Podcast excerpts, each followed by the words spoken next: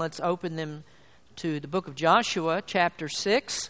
If you please find uh, in your Bibles, Joshua chapter six. In eighteen hundred two, President Thomas Jefferson uh, signed legislation that established the military outpost and the school at uh, West Point, the United States Military Academy at West Point. And the location of West Point is really an interesting place because George Washington considered that to be the most strategic and most important place in America. He in, the, in uh, seventeen seventy-eight, he ordered that a fort would be built there, and President Washington, or General George Washington at that time, uh, used that as his headquarters. And although the British tried many different times to overtake the fort there in West Point, they were never able to do that. George Washington had ordered that a one hundred fifty foot chain be stretched across the Hudson River to control the river traffic. And has anybody here ever heard of Benedict Arnold before? Well, one of the places that Benedict Arnold try, tried to uh, allow the British to invade when he betrayed the United States was West Point. But as I said, the uh, the British were never able to take that strategic place. Well, West Point, of course, is the place where uh, many of America's greatest generals were educated. Robert E. Lee, Ulysses, Ulysses S. Grant, uh, John J. Pershing, Dwight Eisenhower, Douglas MacArthur, uh, even George Custer were all educated at West Point. Well, one of the things that they do at West Point, naturally, is they teach their students and future military leaders, they teach them all about military strategy. And if you wanted to figure out a military strategy, the very best way that you could conquer the land of Canaan, the book of Joshua would be the place that you would go, because Joshua outlines here uh, a perfect strategy for taking over the land of Canaan. In World War One, in fact, a British general by the name of Edmund Allenby used Joshua's strategy to liberate Palestine from, from a foreign occupation. What he did, he drove into Palestine from the west, just as Joshua did. He drove to a high road in the mountains that separated the north from the south. He took command of that high road, thus splitting the enemy, and then he went to the south, first of all, conquered the opposition there. Then he traveled to the north and also conquered that opposition. So he used exactly the same strategy that Joshua used. But there's one thing that Edmund Allenby could not do when he conquered or when he uh, liberated Palestine. He could not take a fortified city like Jericho in the same way that Joshua did. In fact, if we were to lay out Joshua's strategy in a military class at West Point, if they had laid out his strategy, Joshua would have been a laughing stock. Probably would have laughed him out of the room. They couldn't duplicate what Joshua did. Well, tonight we're going to read about this, Joshua's plan, the plan that was given to him. We're going to use that as the background for the sermon tonight about how God works with us in spiritual battles. So let's stand, if you would, please, as we read God's Word tonight. We're going to look at verses one through five. Then we'll skip down and read verses fifteen through seventeen. Verse number one says, "Now Jericho was straitly shut up because of the children of Israel.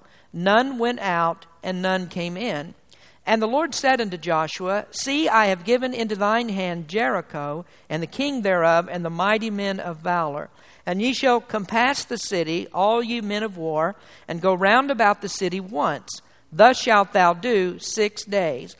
And seven priests shall bear before the ark seven trumpets of ram's horns. And the seventh day ye shall compass the city seven times, and the priests shall blow with the trumpets.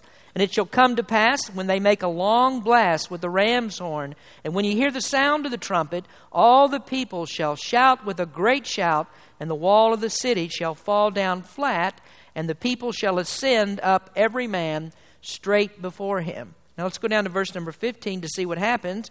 "And it came to pass on the seventh day that they rose early about the dawning of the day and compassed the city after the same manner seven times.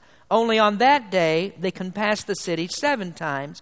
And it came to pass at the seventh time, when the priest blew with the trumpets, Joshua said unto the people, Shout, for the Lord hath given you the city. And the city shall be accursed, even it, and all that are therein, to the Lord. Only Rahab the harlot shall live, she and all that are with her in the house, because she hid the messengers that we sent. Let's pray. Heavenly Father, we thank you for this reading of your word tonight.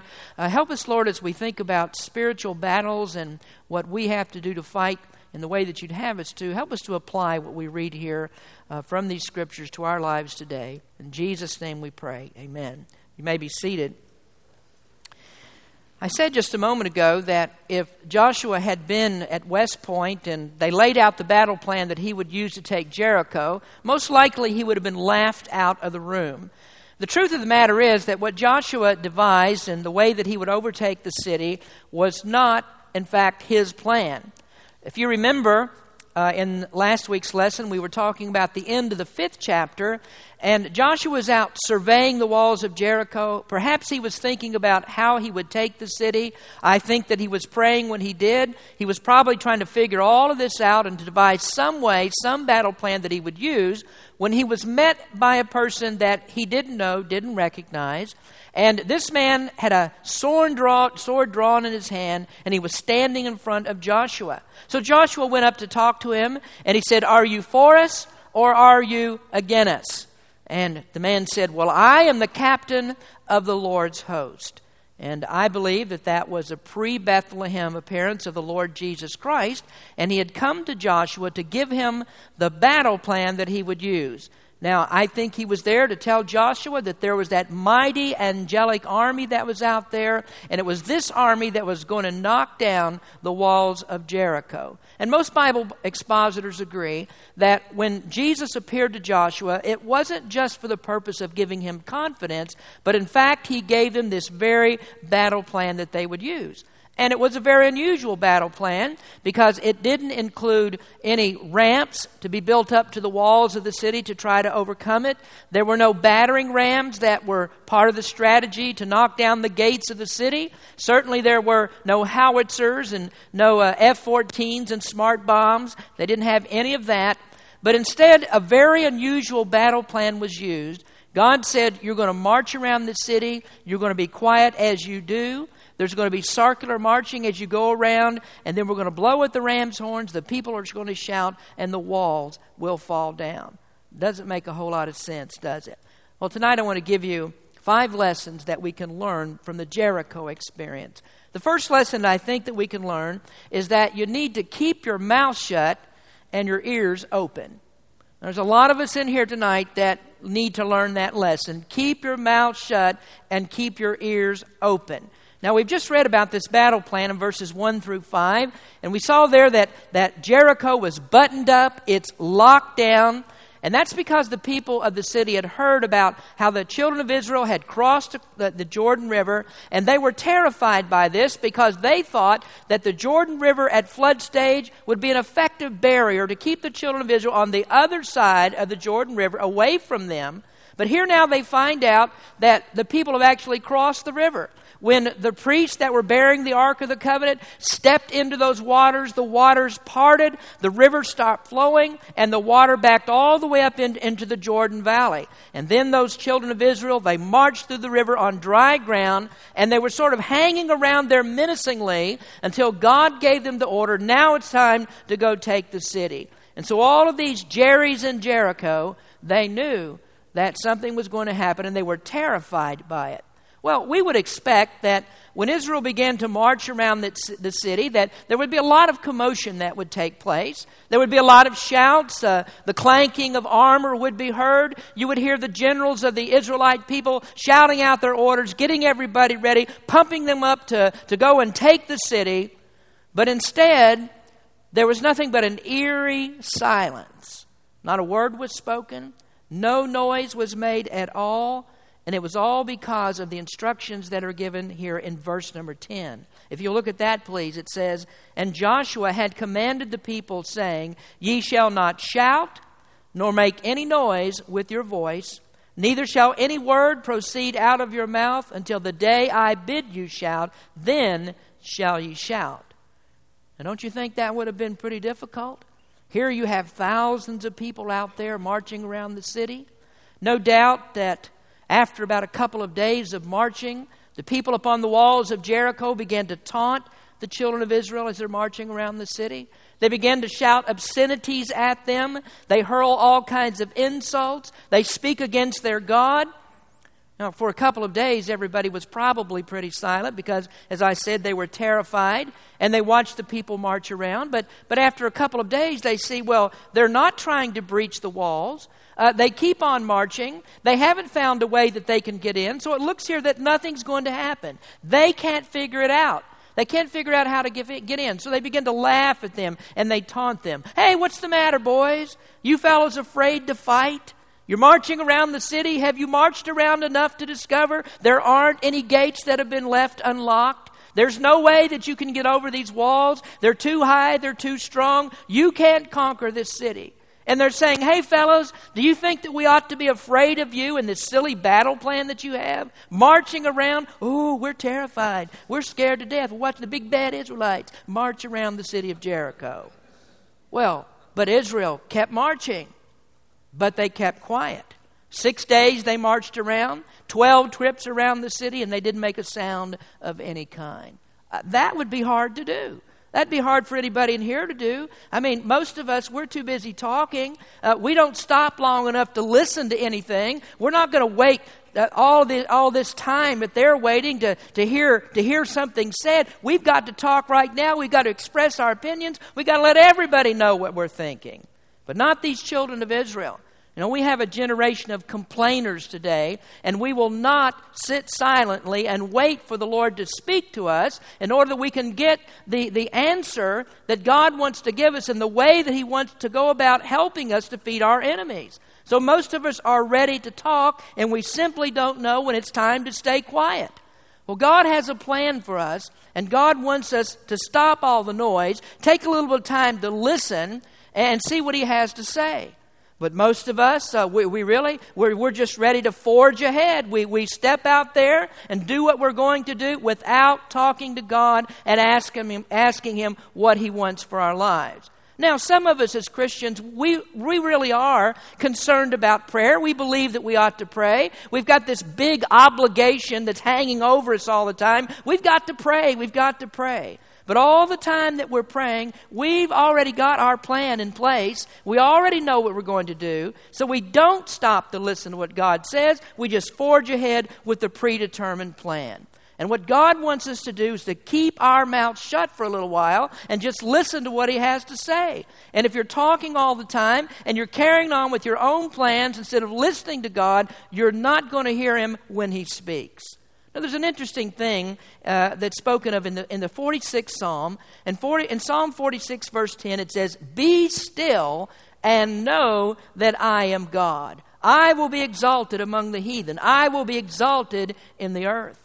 Psalm forty-six is where Martin Luther took the words for that great hymn, "A mighty fortress is our God." And this was Luther's favorite psalm. Whenever he was discouraged, he would go right here to the forty-sixth Psalm. And in verse number seven of that Psalm, it says, "The Lord of hosts is with us. The God of Jacob is our refuge. The Lord of hosts is with us." And isn't that exactly what Jesus said to Joshua? He said, "I am the captain of the Lord of hosts. The Lord of hosts is with us." Now, Martin Luther recorded those words, if you remember, as Lord Sabaoth. We talked about that last week, the Lord of hosts. But here in this very same psalm, David says, "Be still and know that I am God." Well, I'm sure that Joshua knew they could be quiet. They don't have to answer their enemies. The Lord Sabaoth, He's the one that will answer for them.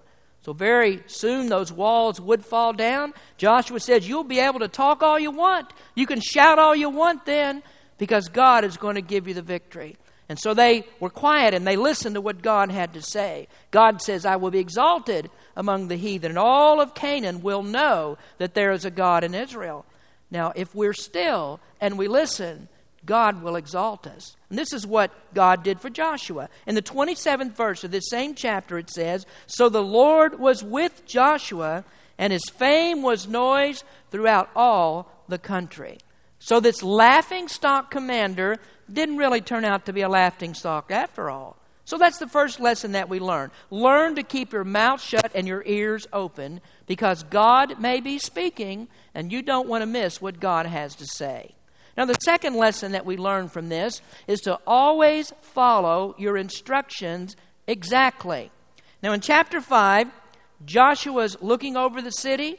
And as I said, perhaps he's thinking about a, about a battle plan. Maybe he was thinking about some inspiring speech that he would give to the troops just before they go into battle. Maybe he would say some words similar to what George Patton said. Patton said, "Every man is scared in his first battle. If he says he isn't, he is a liar.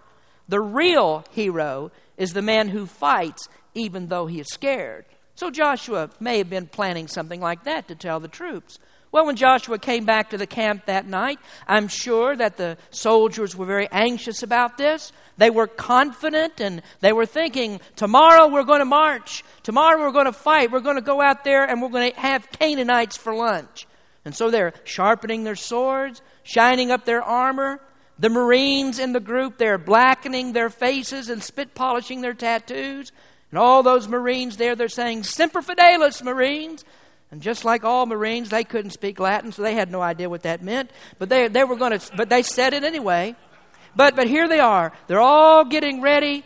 Uh, it's been forty years that they've been marching in the wilderness, and they're waiting here. They're ready to go knock down some walls. They're going to tear something up.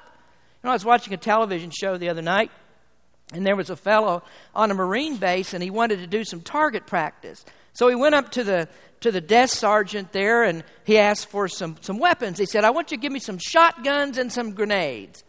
And the desk sergeant said, "Well, that's an awful lot of firepower for target practice." He said, I know, I know. I just get the urge to blow something up every now and then."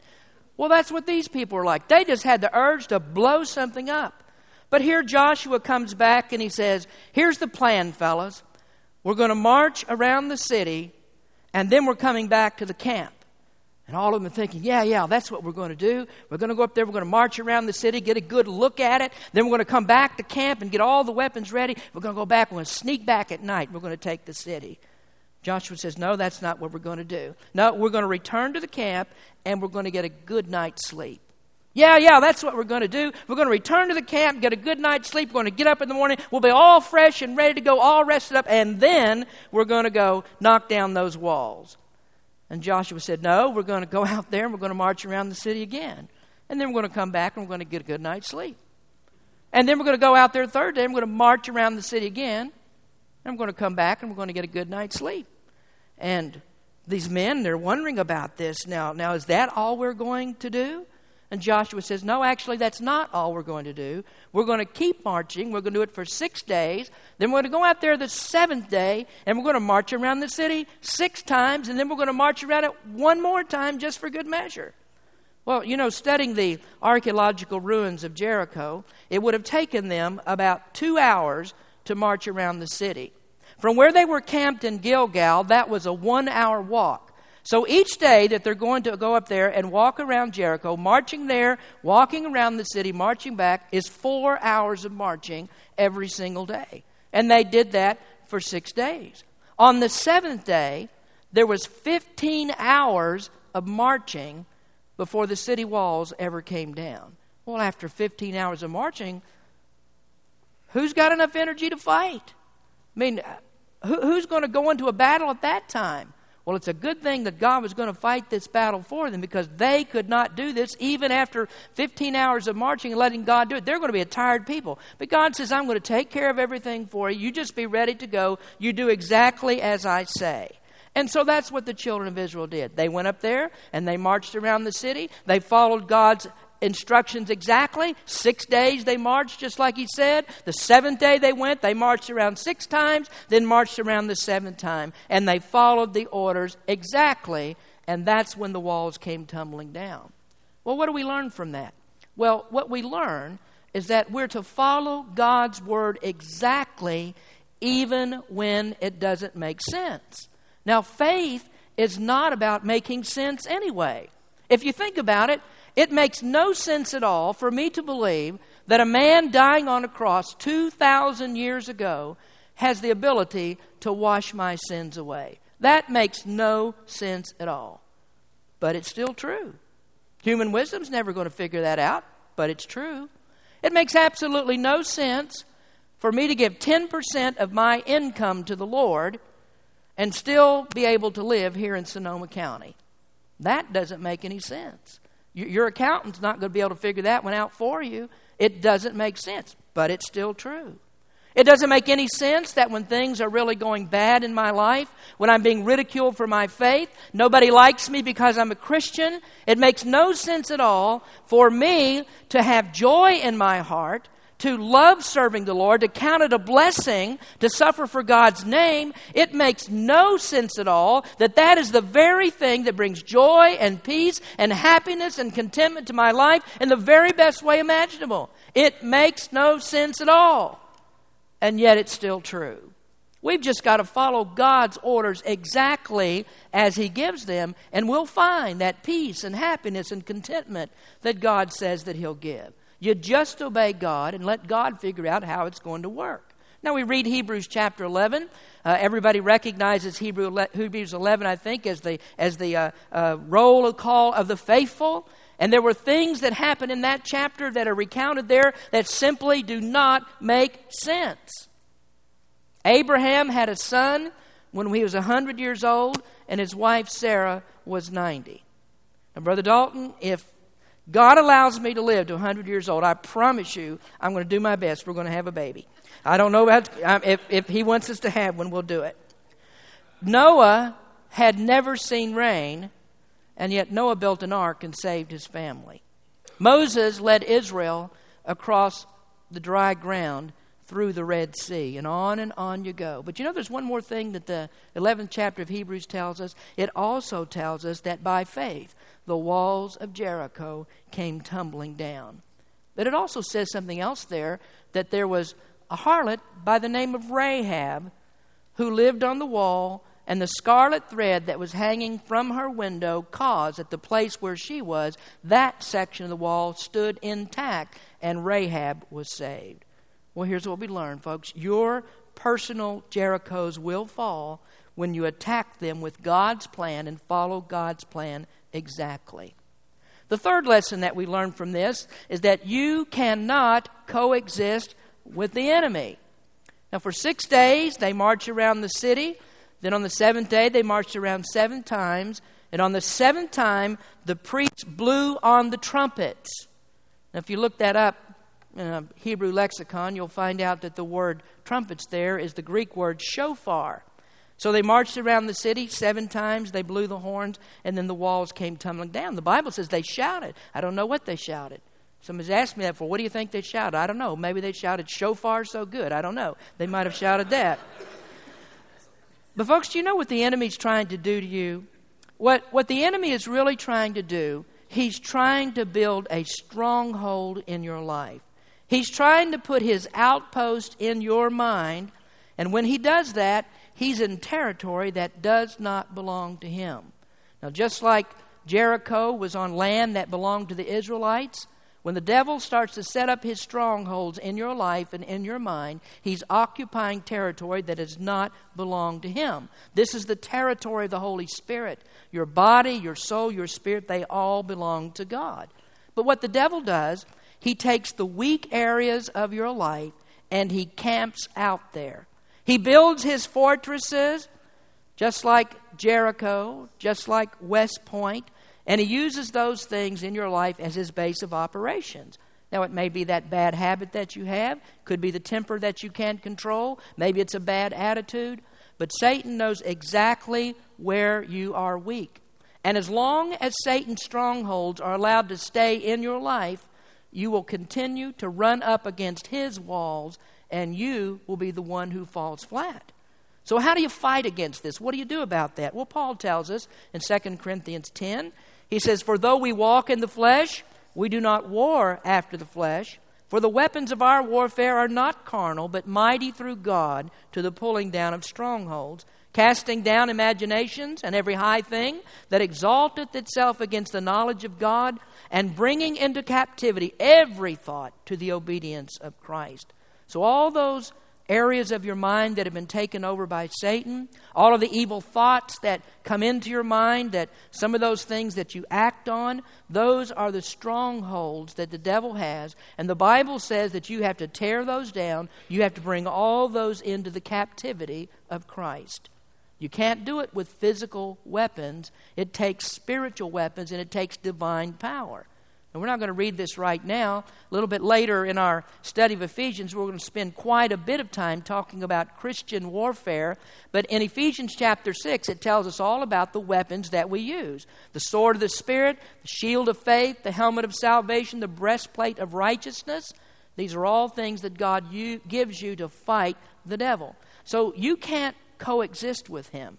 Your habits, your addictions, your obsessions, all of those things have to be removed, because if they aren't, they will hinder your spiritual growth. They'll stunt your spiritual growth. You have to get rid of those things. And as long as they remain in your life, you will not possess your Canaan. Now, here's the thing about Jericho. Joshua could not leave Jericho standing. I, you know, sometimes I wonder, why did God have Joshua cross the river right at Jericho and take one of the very strongest cities that was there? Why didn't they just bypass Jericho? Why didn't they choose an easier route, go another way, start with somebody else, start with, with one of the other enemies and one of the other peoples, and leave Jericho alone? Well, the reason that God had them take Jericho is because Joshua could not afford to have this fortified city at his back. He couldn't have that at his back and this other enemy in front of him, because every time that he tried to do something, there's always that threat that's looming in the background. There's always Jericho that's going to send somebody out and fight against them, and it's going to hinder his progress in taking the promised land. So God says, you've got to knock down the walls of Jericho. And that's what God expects us to do with those strongholds that Satan puts in our lives. We have to knock them down. We can't live with that enemy in our life. Now, they would say, uh, uh, you know, we, we, we've got to fight against this. We've got to go against this. We've got to work against it. And Joshua knew that that had to be destroyed. Well, there's a good way that you can get a start on possessing your mind as you should, or letting the Lord possess your mind so you fight the enemy. A very good verse for you to remember is in Philippians chapter four, verse number eight.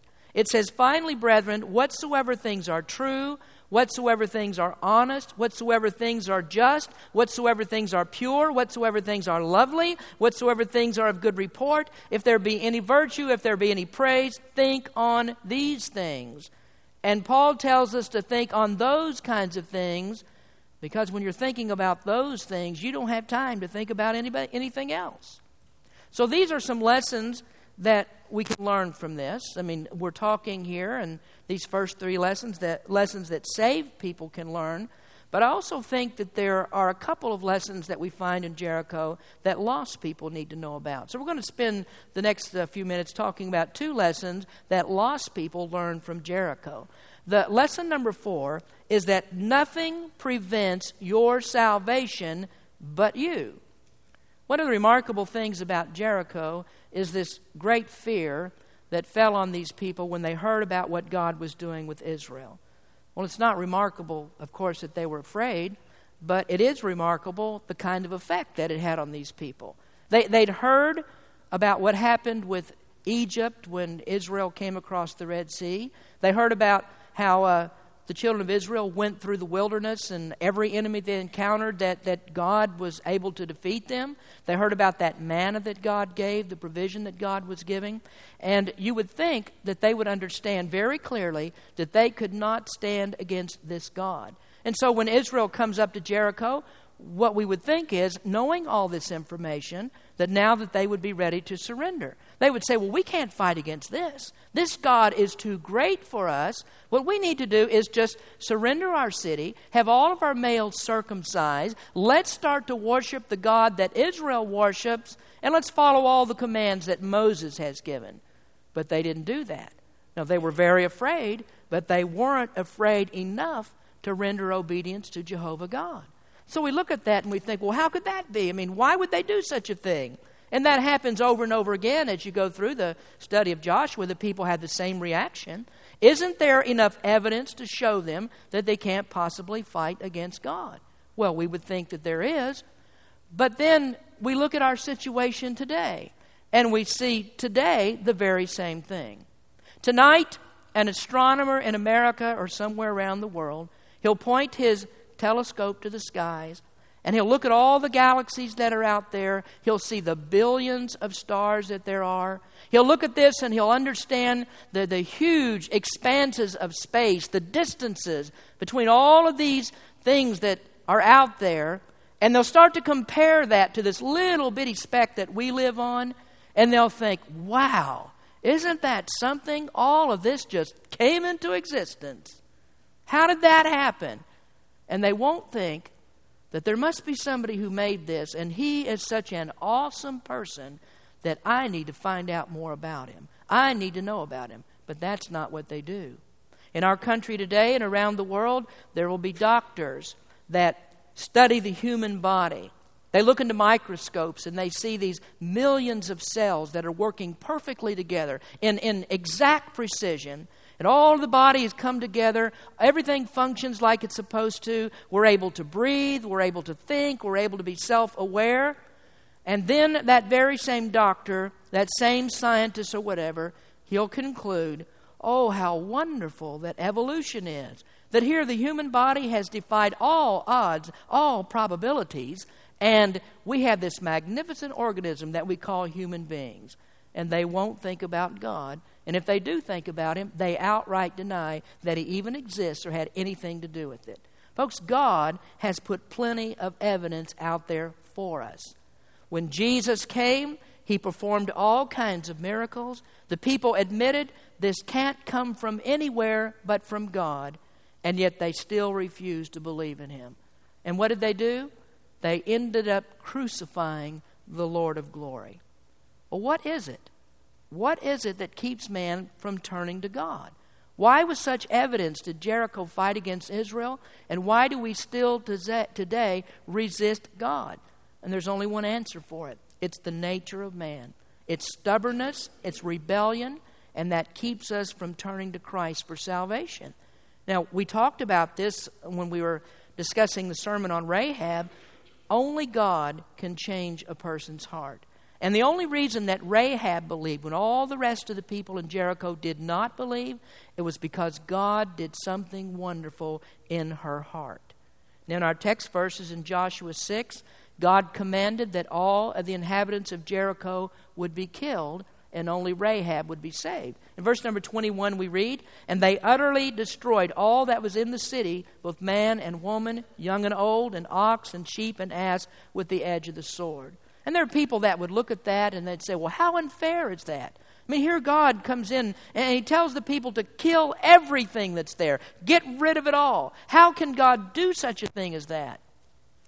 But then we look and see how wicked that these people really were. These are people involved in human sacrifice. They're barbarians. They have no regard for human life. They're not much different than the Islamic extremists that we find around the world today that kill unmercifully in the name of their heathen God. Warren Wiersbe writes, "Every wonder that God performed and every victory that God gave his people was a witness to the people of the land, but they preferred to go on in their sins and reject the mercy of God. Never think of the Canaanites as helpless, ignorant people who knew nothing about the true God. They were willingly sinning against a flood of light." And I would tell you that every single person who rejects Jesus Christ today is willingly sinning against a flood of light.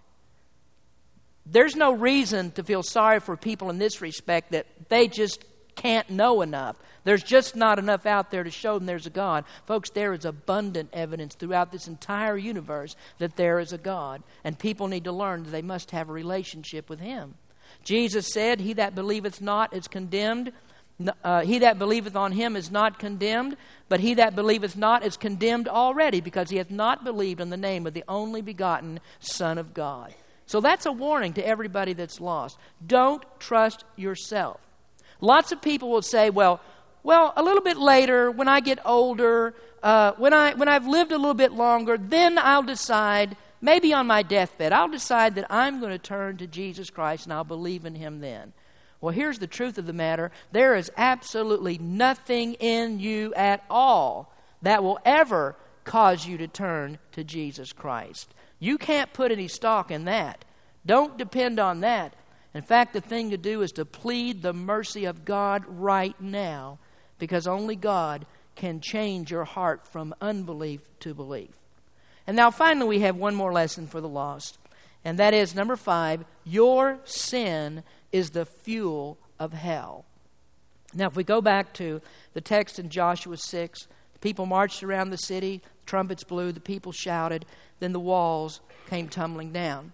Then Joshua went in with all the people, and they killed all of the inhabitants, but Rahab, all the inhabitants but Rahab, that is. But then there was something else that they did, and this is in verse number twenty-four. And they burnt the city with fire, and all that was therein, only the silver and the gold and the vessels of brass and of iron, they put into the treasury of the house of the Lord. Now, I think that we can draw from this a warning that judgment is coming. God's wrath is fueled by sin. The Bible says that God is wicked at the, uh, angry at the wicked every day. And if you just do this, if you take the sin away, then God's wrath goes away. But there are plenty of religious people today and the cults that are out there that are teaching people that hell is not real. There's no reason to worry about hell. There, there's no fire that's awaiting anyone. I mean, the very worst that could possibly happen to you is that you'll be annihilated. You'll just cease to exist. And there is no such thing as eternal punishment. And then there are more and more Americans today that maybe they do believe in heaven and hell, but they just simply believe that they're too good to go to hell. I mean, they're not going to go to hell anyway. Well, the Bible very clearly tells us there is a hell. And if you have enough confidence in the Bible to believe that there's a heaven, it doesn't make any sense at all not to believe the Bible when it talks about hell. Jesus talks about hell. In Matthew thirteen, he said, "The Son of Man shall send forth his angels and shall gather out of his kingdom all things that offend and them which do iniquity and shall cast them into the furnace of fire. There shall be wailing and gnashing of teeth." The book of Revelation speaks about hell. In Revelation twenty, "And I saw the dead, small and great, stand before God. And the books were open, and another book was open, which is the book of life. And the dead were judged out of those things which were written in the books according to their works. And the sea gave up the dead which were in it, and death and hell were delivered up. Uh, death and hell delivered up the dead which were in them, and they were judged every man according to their works. And death and hell were cast into the lake of fire. This is the second death. And whosoever was not found written in the book of life was cast into the lake of fire." Now let me finish with this statement for you tonight. God is patient, but his patience is running out. Now here's what you need to know about what's coming. God is patient right now, but his patience will only last so long. God's going to tolerate sin for only so long. One of these days, God's patience will be completely expended. God's patience will run out, and he won't be patient any longer. And those who reject the saving blood of Jesus Christ, the Bible teaches that they will be gathered and they will be cast into the lake of fire, and hell will literally burn. The fuel of hell is the sins of their lives. Hell will burn forever with the sins that they've committed. Now, there is a reality of God's judgment against sin. But I can't leave people with the thought only of the judgment that's coming, because the Bible teaches us that God's wrath can be taken away. The fuel of hell can be taken away. And the way that it's taken from us is that hell is burned up with the sacrifice that Jesus made on the cross of Calvary. When he suffered on Calvary, he suffered the hell for everybody who would believe in him. The hell that you would experience, Christ experienced that for you if you just believe in him. The Bible gives us the promise that was given to Rahab, and the Bible says that this promise was fulfilled. In the twenty-third verse, it says, "And the young men that were spies went in and brought out Rahab, and her father, and her mother, and her brethren, and all that she had, and they brought out all her kindred, and left them without the camp of Israel." And why was Rahab saved? It was because Rahab believed. And that scarlet rope that was hanging in her window was her connection to the God of Israel, who saves by the blood of Jesus Christ. That was the picture of the blood of Jesus Christ. Now the question is, do you believe that? The Bible said that's all that's required. You believe that, that the blood was shed for you. So there's lessons that we can learn here, lessons for saved people, and there's also lessons for lost people that are learned in the victory at Jericho. Let's pray. Heavenly Father, we come to you tonight, and I, I just ask you, Lord, to show us how we can make certain changes in our lives through the power of the Holy Spirit that will help us to operate in such a way that we can defeat all of our enemies, all those who come against us, and we can stand strong in the hope that you've given. I also pray, Lord, that if there's anyone here who's lost tonight, they might understand the warnings that are also given here. Judgment is coming. There is a hell for all those who do not believe. But thank you, Lord, that you have provided a way that people can escape the fires of hell. If someone's here tonight and doesn't know you as Savior, lay it upon their heart to simply trust Jesus Christ for the remission of their sins. Speak to us in this time of invitation. In Jesus' name we pray. Amen.